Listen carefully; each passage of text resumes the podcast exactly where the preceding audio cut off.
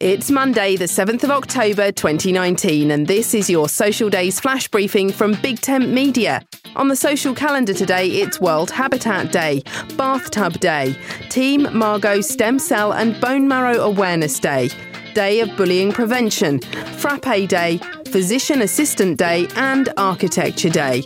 World Habitat Day is a UN campaign raising awareness of the need for people to have somewhere to call home. Habitat for Humanity was set up in 1976 to bring together volunteers and businesses to build homes and provide shelter for those in need. Mark today by donating or looking into what can be done in your area to find homes for those who need them. I'm Suze Cooper. Make sure you push Social Days to the top of your flash briefing playlist. Go to settings in the Alexa app.